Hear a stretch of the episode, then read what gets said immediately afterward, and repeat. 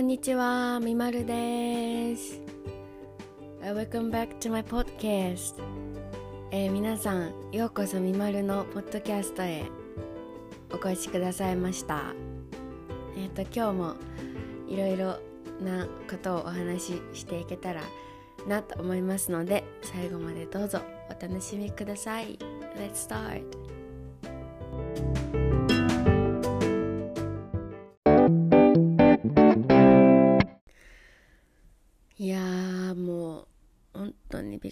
ちゃったもう。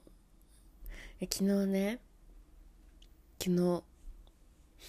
本当はこのエピソード昨日上がる予定だったんですけどもう珍しく1時間くらい喋ってたんですよね。このイントロからいろいろ本編あの最近の私の話から本編まで合わせて1時間ぐらい喋ってたんですけどなんかよし編集しようと思ってオーディオデータ開いたら無音だった。しかもなんかちょっと編集しやすいように最初の挨拶最近の話本編って3つか4つぐらいにこう音源のデータも区切ってやってたんですけど 全部無音だった。う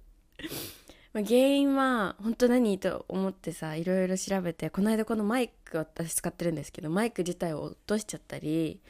なんか接続が悪くなっちゃってたんかなと思って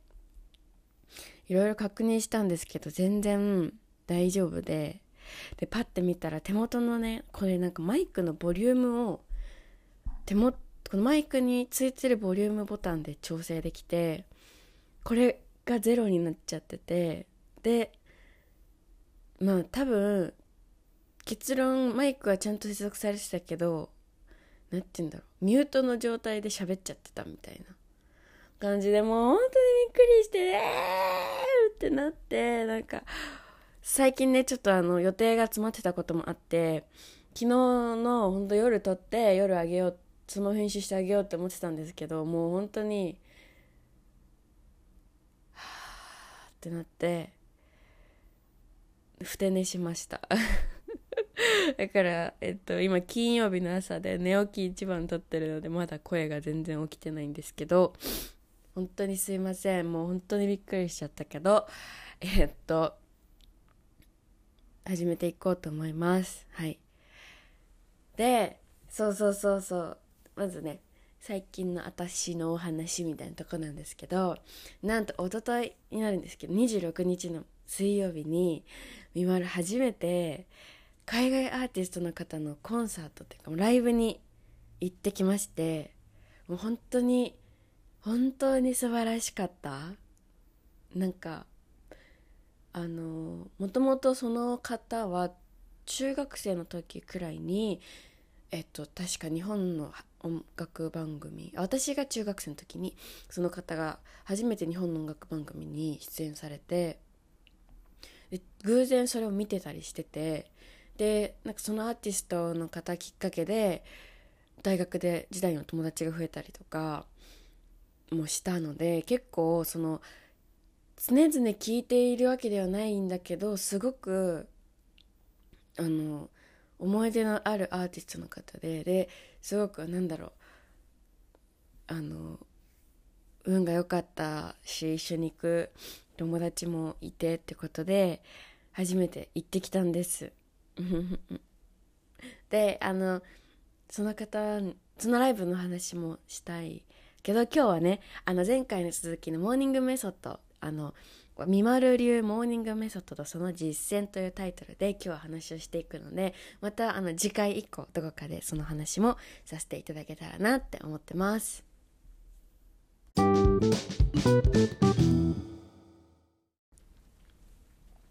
はい。でえっと前回のエピソード2でえっと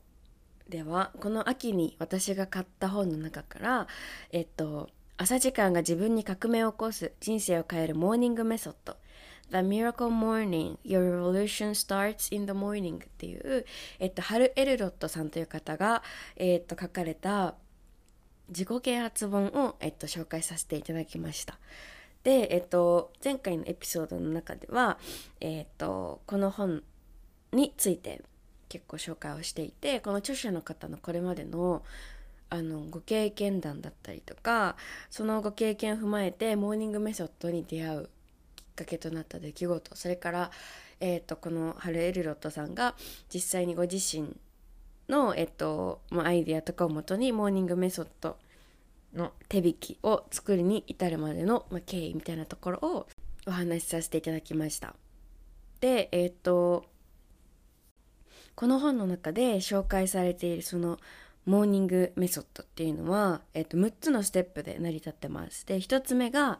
瞑想、2つ目がアファメーション、3つ目がイメージング、4つ目が読書、5つ目が日記、えー、そして最後6つ目が運動。で、えっと、この6つのステップを、えっと、朝の時間に行うことでより良い一日を、まあ、始められて、えっと、より良い一日を過ごすっていうことが、えーと、より良い例えば1ヶ月を過ごす1年を過ごすことにつながって結果として、えーと、あなたの人生をより良くしますよっていう風なことですね。で、え、ー、と、この6つのステップを朝、え、ー、と、1時間時間を使ってこなしてみましょうそのためにちょっと早起きしてやってみましょうかみたいなえっと、内容の本になってます。で、結構、あの、詳しく前回のエピソードでお話をしてるので、もしまだそっち聞いてないよって方がいたら、あの、エピソード2から聞いていただいた方が、あの、わかりやすいかもしれないので、あの、ぜひ聞いてみてください。そう。で、えっと、今回のエピソードでは、みまる流モーニングメソッドっていうのを紹介していきたいと思います。この本を読んで、私が実際にどういう風なモーニングメソッド、まあ、ルーティンを作ってやってるかっていうところと、そのモーニングメソッドを自分で、えっと、作るにあたって、この本の後ろの方の付録にですねワークシートがついててこのモーニングメソッドをより効果的なものにするための、えっと、ワークシートがついているのでそのワークシートの紹介と、まあ、みまるが実際どういうふうにそれを実践したかっていうところそれから、えっ、ー、とこの先週の金曜日から今週の木曜日まで1週間続けてみたところの感想みたいなのを、えーと、お伝えしていこうかなっていうふうに思ってます。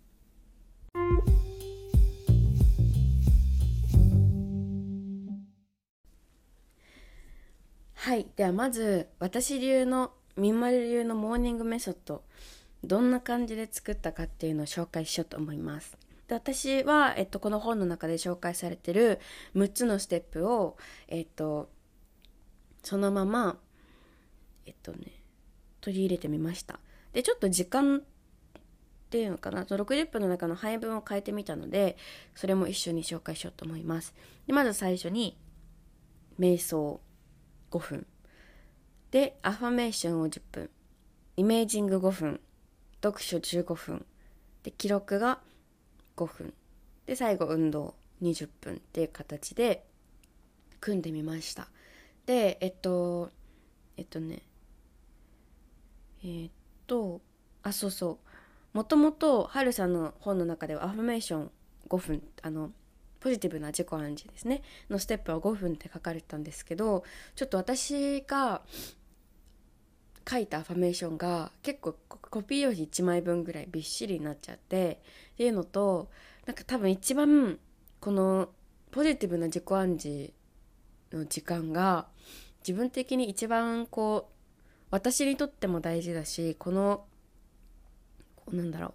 メソッドの中でも一番大事なところなんじゃないかなと思ったのでその自分が作ったアファメーション2週か3週読めるぐらいの時間を取ろうと思ってここは10分にしてます。でえっととねその分読書の時間を5分間だけ減らして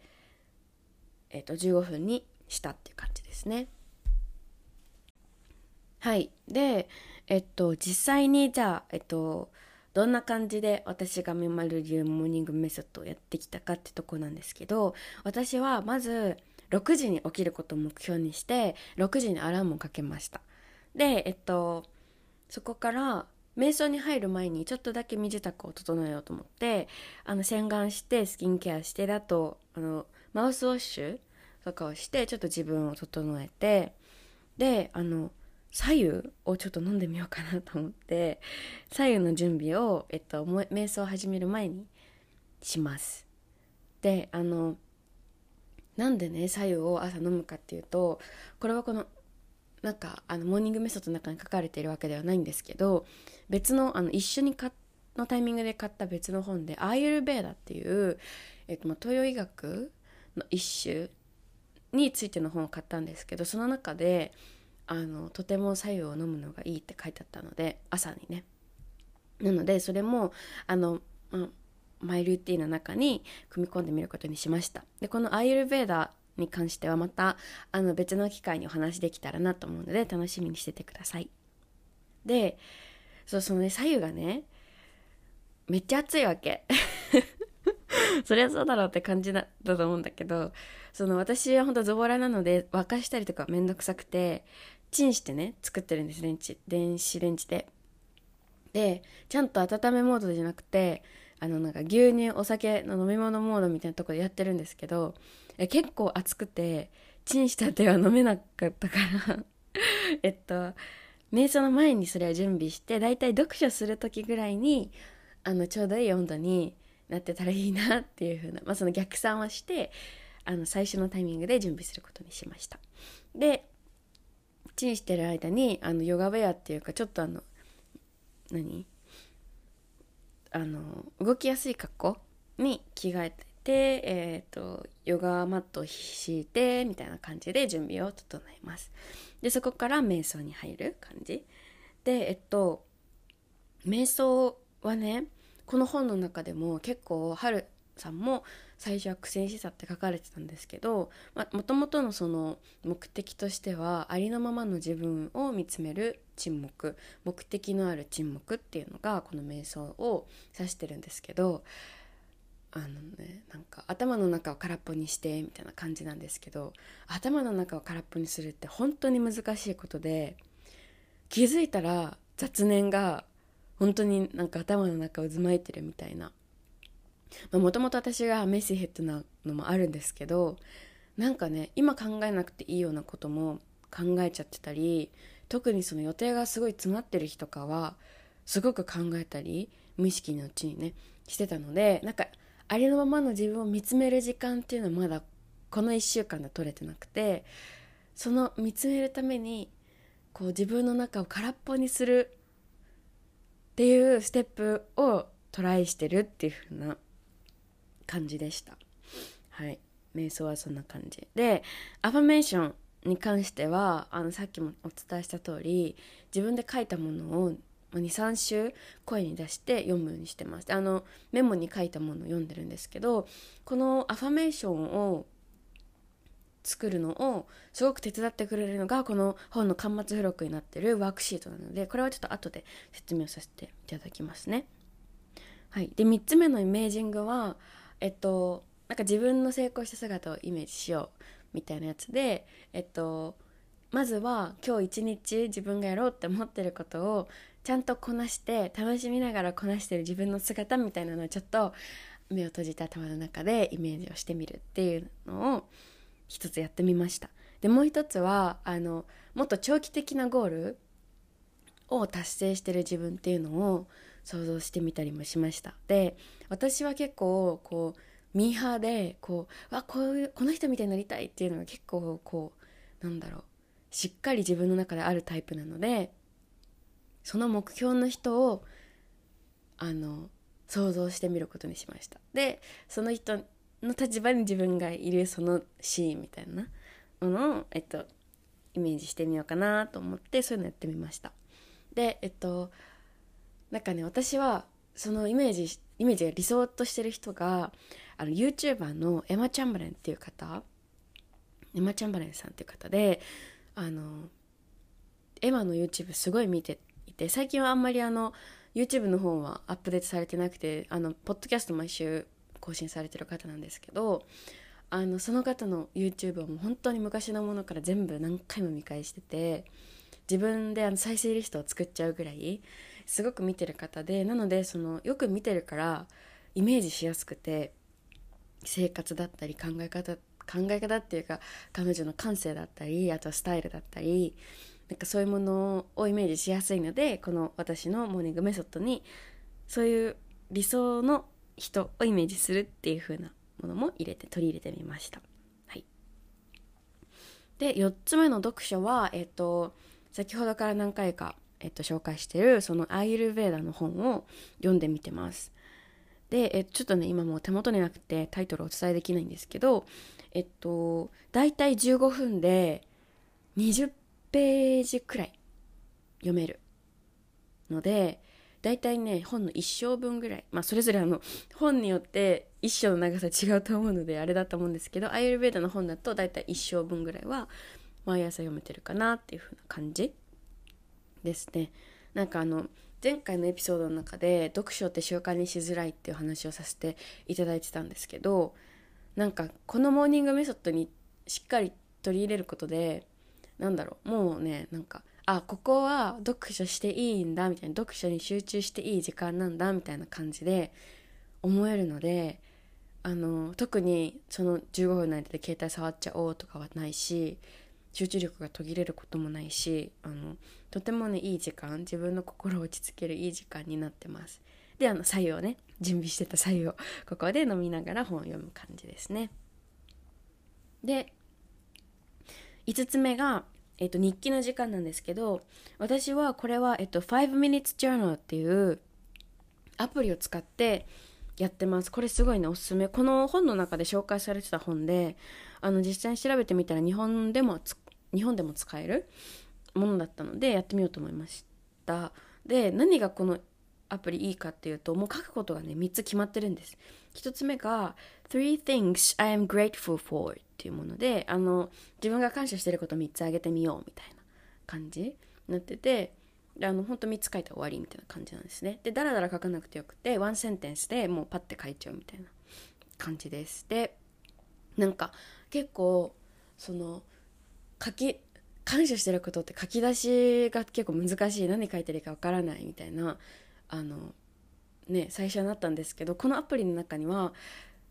ある友達がとかこういう風なことを成し遂げた時の自分とかなんかそういう書き出しをすごく手伝ってくれるヒントがたくさんあってなんかどんなものかっていうと例えば「My friend who」っていう書き出しがあったり「The way I」っていう書き出しなんて言うんだろう。例えば「The way I、um, get over something」その自分がこれをこう成し遂げた乗り越えたその方法に感謝その方法を思いついた自分に感謝みたいなこと書けるし例えば My friend who understand me very well 私のことをとても理解してくれてる友達に対してとかなんかそういう風な書き出しを手伝ってくれるのですごくあの思いつきやすかったですで2つ目が What will I do to make today great? っていう、えっと、問いかけになっててあの今日をより良い一日にするために自分にできることは何かみたいな。でえっ、と、まあ、そこに対して例えばえっ、とうんある日の私は Be active and make today productive って書きましたあのアクティブに活動して今日という一日を生産性の高いものにしたいって書いた日もありましたねで3つ目が Daily Affirmations でこれはそのあのモーニングメソッドのステップの一つでもある。アファメーションを特にその私がそのステップのなあモーニングルーティンの中で唱えてる、えーと、アファメーションは自分の人生のこう何て言うんだろう。全体像に対して唱えてることなんだけどこのジャーナルの中でえっと書く Daily Affirmations っていうのは今日の自分に対してこういうことをやりましょうみたいな。あのこういう自分だろうみたいなことを書くところになってます。で、ちょっとまあ重複してるっていうのもあって書きづらい部分ではあるんですけど、例えば I am a great person who finish up all what I promised myself あの私は、えっと、自分との約束したすべてのことを成し遂げる素晴らしい人間ですみたいな私は自分との約束を必ず守る素晴らしい人間ですみたいなのをあのこのプランっていうかスケジュールが多い日はあのそういうのを唱えたりしてちょっとやってみたって感じですね。で以上がそのこの5 minutes journal のあの内容なので本当に5分で書き込えるようなあの簡単なもので前に続きやすいあのアプリだったのでこれを使ってみてます。でこのアプリを開いてあの1日のジャーナルを書き始めるってあの Start my today's journal って押したら最初にその結構なんて言うんだろうポジティブワードみたいなポジティブにさせてくれる名言みたいなのがポンって出てきてその後に書くので結構そのなんだモチベーティブな部分もありますで今のところ私これ英語で使っていてえっと、日本語でできるかがちょっと私わからないんですけどあのよかったら皆さんも使ってみてください。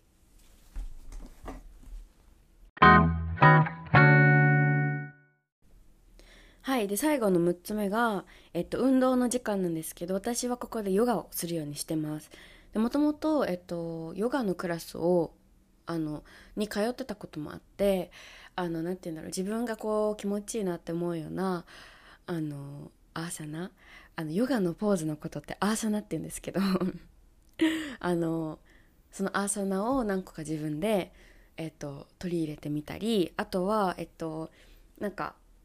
よく SNS とかに載ってるあのこういう、ね、例えば猫背の人こういうのやったらいいよとか反り腰の人こういうのやった方がいいよとかいろいろあるじゃないですかで私それをいいなって思うものは結構メモに貯めてるのでそこからこう毎日試してみていいなって思ったものを続けてみてるみたいなものをやってます。はい、であとあの、まあ、ヨガやってそれやってで最後あの締めにあの筋膜ローラーを使ってちょっと体をほぐしてて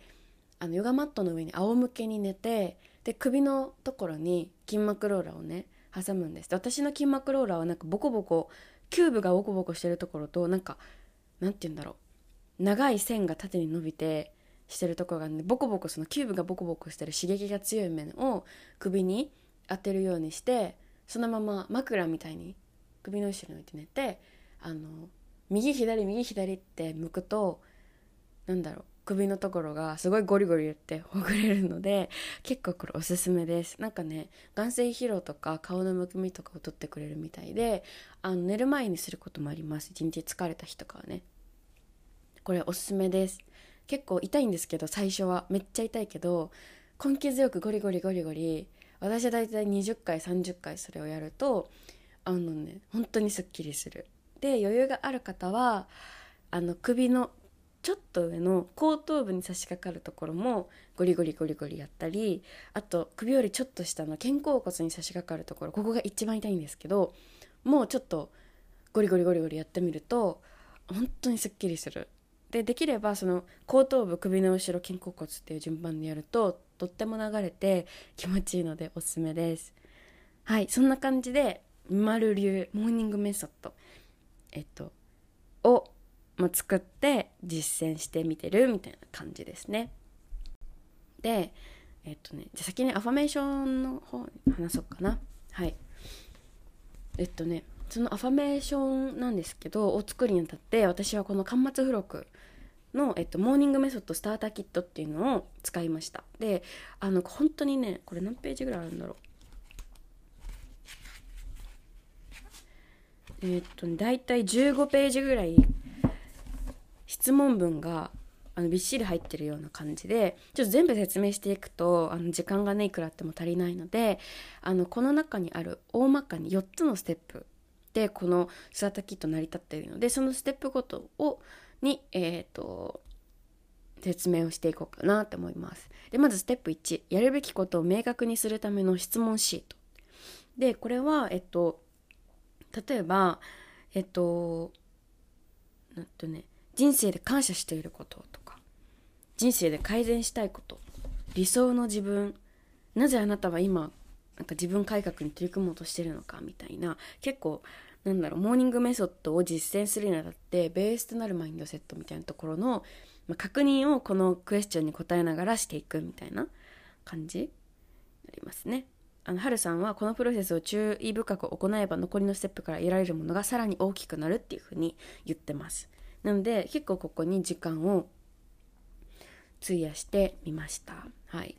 でえっと5問ぐらい5問？56問あるのかな？感じですね。でステップ2人生の円グラフのワークシートっていうものでえっとここではあのね何て言うんだろう。あの記憶にある方がいらっしゃれば分かりやすいかなって思うんですけど高校時代の模試とかってあの国語算数学理科社会英語みたいな感じでこうそれぞれの得点ごとにこうなんだろう。五角形みたいな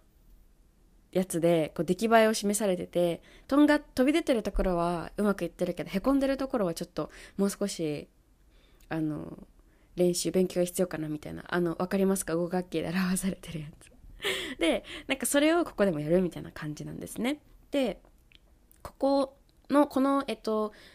ステップ2の中では10個カテゴリーが用意されていてその各カテゴリーに対して、えっと、0点から10点で自分で、えっとまあ、記入していく感じです。でその10個のカテゴリーっていうのが家族友人人間的成長自己啓発精神性お金キャリアビジネス結婚恋愛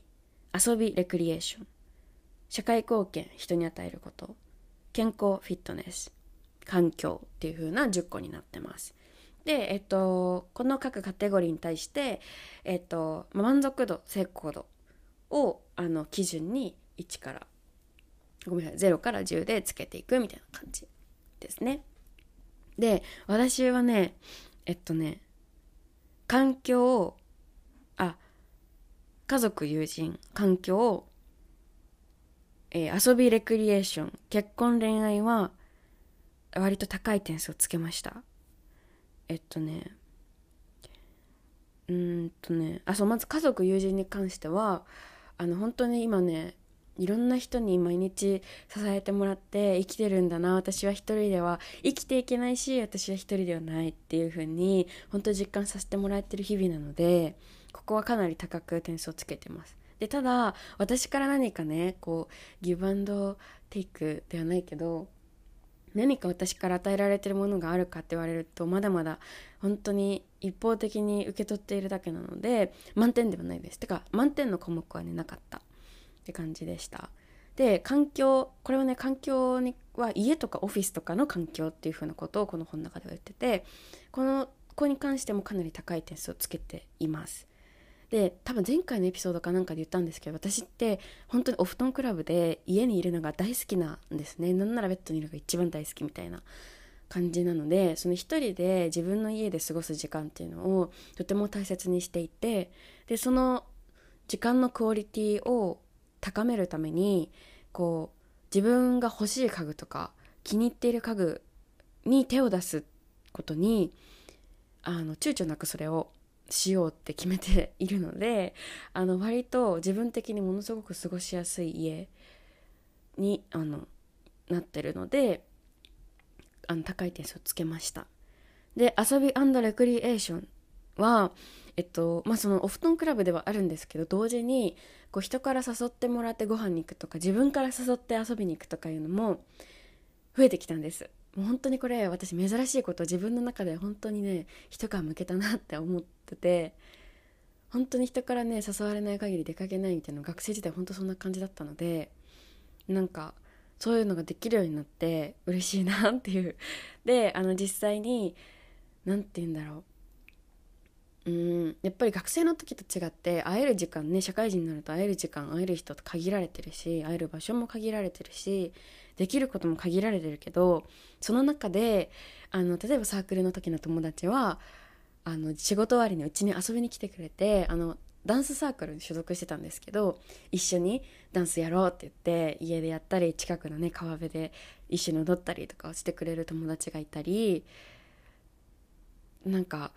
あのそれぞれ別々で買い物してるのにじゃあここで合流してカフェしようってすごいふっかるの友達がいたりなんかいろんなところにねここ行ってみようこれ食べ行ってみようみたいな感じで誘ってくれたり何て言うんだろう。買い物の熱量が同じ友達がいたりとかなんか逆にすごい大学時代すごく仲良かったけどお仕事のね都合で別のところに今あの県外他県に住んでるみたいな子もいるんですけど、ま、毎日ね毎日っていうかしょっちゅう会えないのは寂しいけどすごくね頻繁にそれでもあの今私が住んでいるところに遊びに来てくれたりだとか逆にその子が住んでるところに遊びに行くっていう機会もとっても増えてなんかなんていう自分の行動範囲も広がったしやることのこう満足度っていうのもすごく上がったので高く点数をつけてみました。で結婚恋愛に関してはあの誰かと今ねお付き合いをしているわけではないんですけどとても私的には満足度が高いんです。でなんでかっていうとなんかねこう恋愛もともとそのあんまり恋愛体質ではなくて誰かと付き合ってないととか彼氏が欲しいとか全くなくていたら楽しいのは間違いないけど、うん、なんか別にそのだからそのなんだろうとてもこうアグレッシブに探してますってわけでは全くなくて。でなんかっていうこう恋愛との距離感 っていうかがすごくね今いい感じに取れててこう何かいい出会いがあればもちろん参加してみようと思うしでもないならないで全然自分の時間過ごすし自分に投資するので全然大丈夫みたいな あのいい関係値を築けてるので私的にはすごく満足度が高い点かなと思ってつけてみました。で逆にえっとね、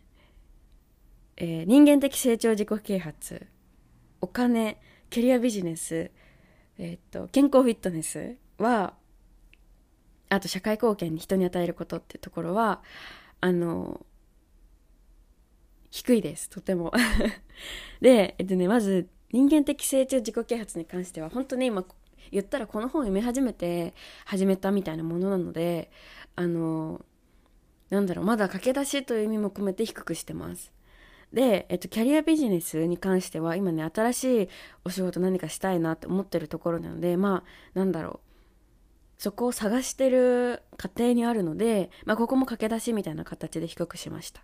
でお金に関しては本当に私お金の管理がとっても下手くそでなんかそろそろね何かこう安定した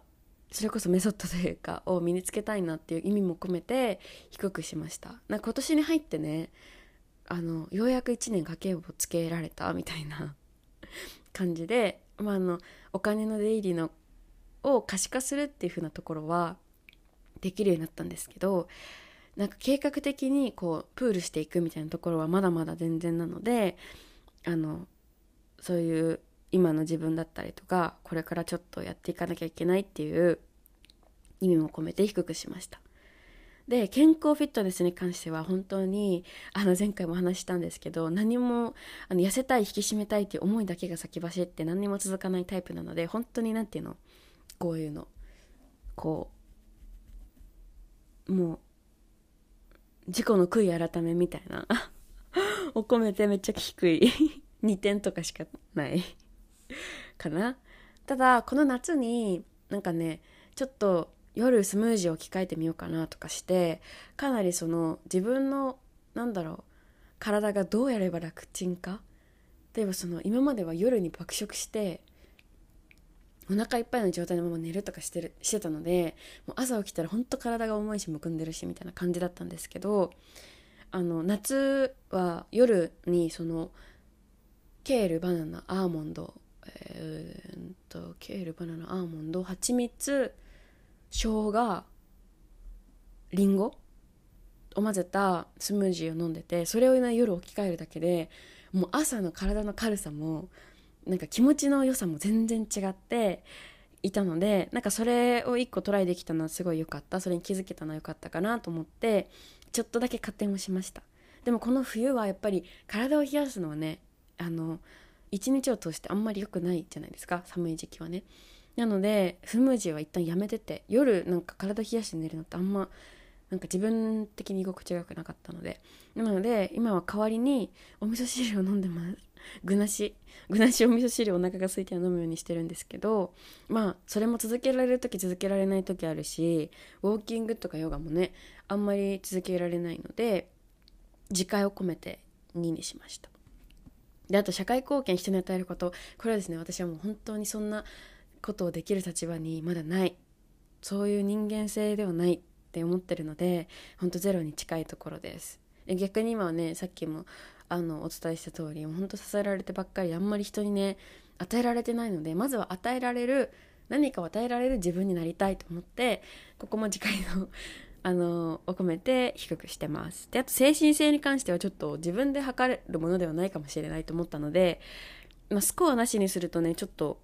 この円グラフ自体が成り立たないので、まあ、5ぐらいにしてちょっとあんまりなんか頼りになる数字にはしてないです。そんな感じ。私のステップ2人生未丸の人生の円グラフはこんな感じです。本当でこぼこ。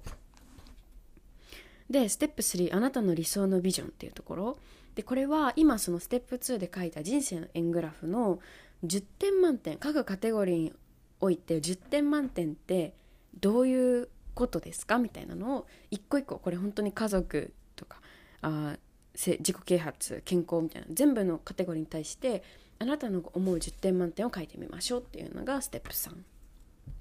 でステップ4が10点満点につながる習慣。その今の現状の私もそうですけど10点満点に到達してない項目。もあの私はもう全部到達してなくてあるんですけどじゃああと例えばあと1点増やすためにはあと5点増やすためにはあと8点増やすためには何をしてこうしたらいいだろうみたいなのをここに書く。ころですね。でこのステップ4があの直接的に私はアファメーションにつながったなと思ってて例えばこういうカテゴリーに対してはこれをしたいですでこういうカテゴリーに対してはこれをしたいですって思ったことをこういくつかやっぱり朝から10項目言うのは結構大変なのでその中でも特に自分が成し遂げたい項目をピックしてその中で、えっと、満点を取れるための自分が、うん、満点を取るための自分考えるアクションみたいなのを、えっと、アファメーションにつなげて書きましたって感じですね。でこのステップ4までがこのスタートキットの内容になってます。で、えっと、私はこのステップ1からステップ4の中で、えっと、ステップ1の理想の自分とか感謝をしたいことっていう部分とあとステップ4の、えっと、満点を目指すためにはっていうステップところから、えっと、いくつかピックアップして自分のアファメーションをえコピー用紙1枚分作ったっていう風な感じになります。でなんかね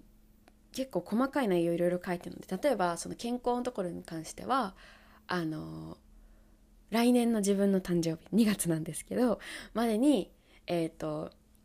7キロ落としますっていう風な 宣言をしていてあのなんで7キロかっていうとずっとなんか皆様ありません？基準の体重みたいな。ここから増えるとちょっと太ってるしここから痩せると痩せてるなみたいなのがあると思うんですけど私中学2年生の時から大学4年生までずっと同じ体重だったんです。で卒業間際に卒業旅行もあったしそのサークルの卒業公演もあったのでそこからさらに2キロ3キロぐらい落としてすごい痩せてたんですね。ただそこから社会人になってこの3年2年3年ぐらい経って1 0キロ太っちゃったんです。えぐみたいな。なんか多分リモートワークっていうのもあっただろうしあの運動不足っていうのもそれにね紐づいて運動不足っていうのもあったし特にその大学時代は毎日自転車でバックこぎして学校に行ったりあのキャンパス内もとても広くて歩き回ってたりもしたしサークルでダンス毎日ダンスしてたのもあってそういうのがなくなっちゃって運動不足になっちゃったっていうのもあると思うしあとは私ストレスを受けるとすっごい食べちゃうタイプなんです。過食しちゃうタイプなので本当にそういう全部の要素を含めてすごい太っちゃったんですね。なのであのやっぱお誕生日は最高の自分でいたいと思うのでそこまでに7キロ落としたいなっていうふうに思ってますでもともと1 0キロ太ってたところから夏のそのスムージーの作戦で3キロ落としたのであと、え、7キロ。は確実に落としたいっていう風な感じになってます。なのでそういう目標立ててみたり結構数字をね入れて期限と数字を立ててみるっていうのが大事って書いてあったので、まあ、それにしてみたりだとか。あとはあの理想の自分っていうところに対しては2つ書いてて1つは自分らしさを大事にしたいところ。で2つはあの自分がやってみようと思ったこと正しいと思ったことはまず突き進んでみようみたいな。自分の力で進んでみようっていうのが恐れずにね周りの意見とかをあの目標にしてます。でもともとあのみんなからのアドバイスを聞くっていうところをかなり、うん、できてたっていうとなんか過大評価してるような気分になるんですけど結構あのえどうしたらいいかなって消えちゃうタイプだったんですね。なのでその姿勢はもちろんね何て言うんだろう独走しすぎちゃうとね人に迷惑かけちゃったり何やってんだってなっちゃうから人の意見に耳を傾けつつも自分がでもやってみたいって思ったことはこうためらわずやっていけるような自分になりたいなと思ったんで、まあ、そういうことを書いてみました。でそれを唱えてる感じですね。これがみまる流モーニングメソッドとその実践です。はい。で最後にこの1週間やってみてどうだったかってところなんですけど私はこの、えっと、6つのねモーニングス、えー、ごめんなさいメソッドとその時間配分をマイルーティンってアプリで管理をしていてでそこにその今日できたできなかったっていうのも一緒にね記録できるんですけどえ先週の金曜日から今週の木曜日までで2回休んじゃいました。で残りはやってみたって感じかな。はい。でえっとね一つ気づきがあったのでシェアをしておきたいんですけど早起きを習慣づけるためには早起きをすることでしか叶わない。っていうのをすごい新しい気づきとしていました。なんかね早起きするためには早寝しないとって思うじゃないですか。でその早寝をしようとしても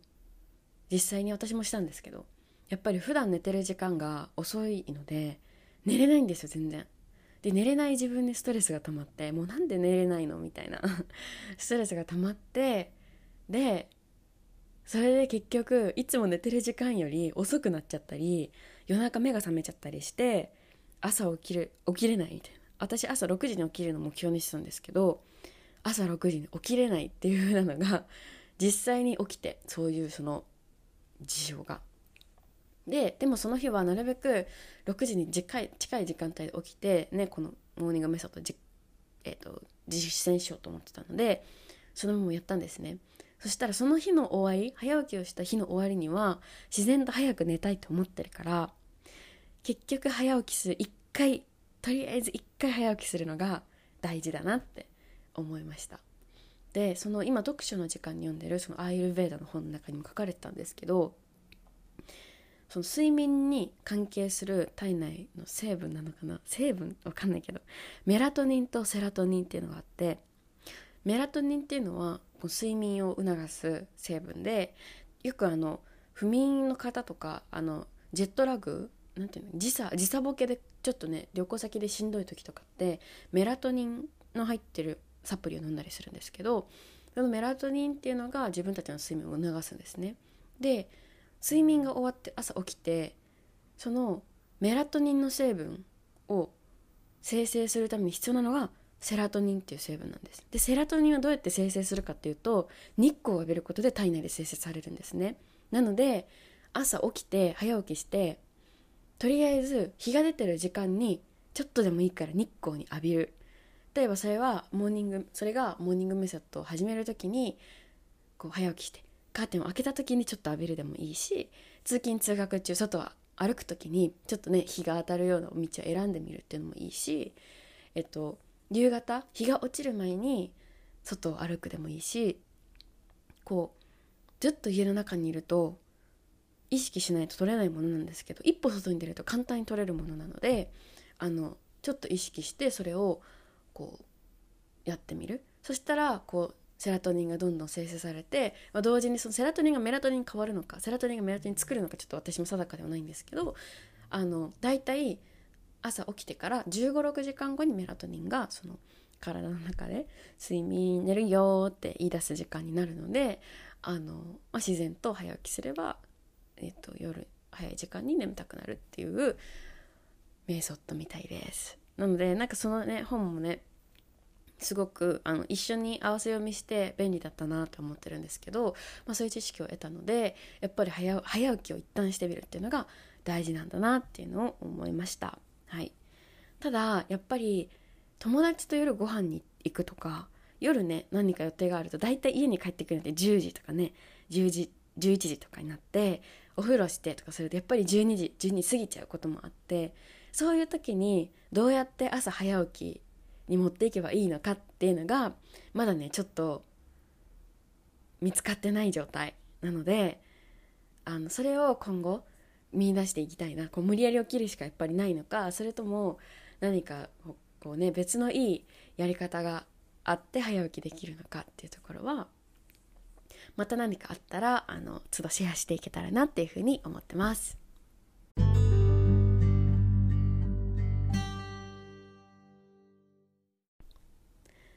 やばい今日も結局今日もっていうかもうなんか昨日さ1時間喋ってるからさ大体話すこと頭に入っててもっとコンパクトにまとまるかなって思ったんですけど結構話してました多分。まだ合計時間見てないけど多分結構話してる。すごい今回のエピソード長くなっちゃったんですけどあの2週にわたってお届けした人生を変えるモーニングメソッド、えっと、まあ、本の内容だったり実際私が実践していることだったり皆さんの役に立つことがあれば 嬉しいなっていうふうに思ってます。であのモーニングメソッドねあの、まあ、早起きも大事だしこうやり遂げるぞって気持ちも大事なんですけど一緒にやってくれる友達っていうのがまたまたね大事なんですねこれも。なのでもしこのエピソード聞いてくださって私もやってみますって方がいらっしゃれば是非あの私に DM を送っていただければ嬉しいなっていうふうに思います。お待ちしてます。はい。では今日はこれくらいにしておきます。えっ、と今日も聞いていただいてありがとうございました。えっ、とポッドキャスト、アップあ、ごめんなさい、 Apple Podcast、それから Spotify で、えっ、ー、と、聞いてくださっている皆さん、よかったら、あの、何て言うんだろう、チャンネル登録というか、なんか、いつでも聞けるような状態に登録しておいていただけると、すごく嬉しいです。で、えっ、ー、と、インスタグラムですね。ま、メスヘッジ、M-A-M-E-S-S-Y-H-E-A-D で、えっ、ー、と、検索していただくと、このポッドキャストの、えっ、ー、と、インスタグラムアカウントが出てきますので、ぜひフォローしてください。で、そこに、あの、新しいエピソードの紹介だったりとか、えっ、ー、と、DM もそこに送っていただければ嬉しいので、う、いつでも開放してるので、あの、よかったら遊びに来てください。フォローしてください。で、いいねしてください。コメントしてください。はい。で、えっ、ー、と、加えて、私の、えっ、ー、と、ミマルグラム、インスタなんですね。ミマルグラムもフォローしていただいたり、ハッシュタグミマルグラムに出していただくと出てくると思うので、いただいたり、あとは YouTube「 Mimaru's Boring But Favorite Days」も合わせてご覧いただけると大変嬉しいです。はいちょっと長くなっちゃったんですけど今日はこれくらいにしておきます。はいでは今日も皆さんにとっていい一日になりますように。バイバイ See you next time.